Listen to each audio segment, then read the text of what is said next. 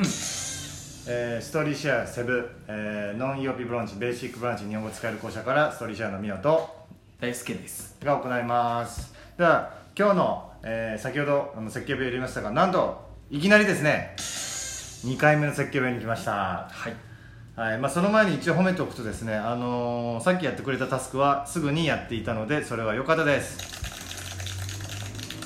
素早い行動、これ大事、はい、ではなぜ何の説教部だと思いますか？まあ、自分で調べずにすぐにミオさんに聞いたのと、それからトモさんにもすぐに聞いたことですかね？違います。違います。うん、それは別に OK です。まあでもそれ自分で気づいてもっとやりたいと思ったらどんどんやってください。とにかく時短をねやってくれればいいんでね、はい、でですね、私がちょっと気になったのはですね、これは、結構来る海外インターンの人とか、あとスタッフの人もできそうでできてなくて、実は生徒からクレームになって、運営とかにも影響がいって、何なんだここはってメソッドはいいのにみたいな感じになるパターンです。さっき大輔君はどうやって仕事をしていたでしょう？はい、ソファーに寝っ転がりながら。そうでーす。これ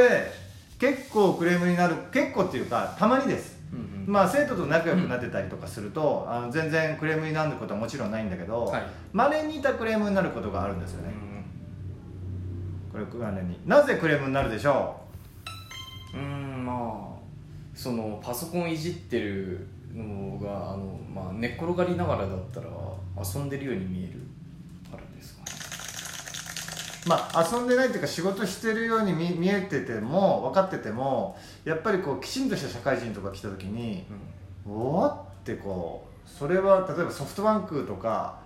ドコモショップにいた時に店員が寝っ転がって仕事しているのを見たことは、うん、ないですね。ないですね。なのでやっぱり一応客商売、生徒様商売なんで、はい、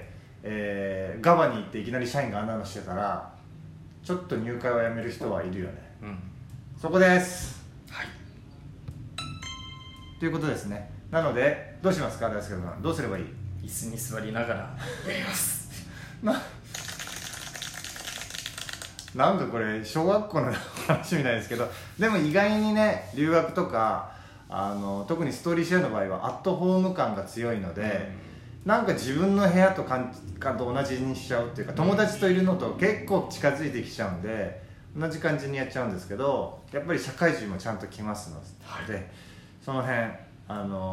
ンターンとかスタッフさんは全員心得て、もちろんフレンドリーなんだけどビシッとした、はい、プロフェッショナルのところの入れるということでやっていきましょう。気をつけます。はい、ありがとうございました。イエーイ。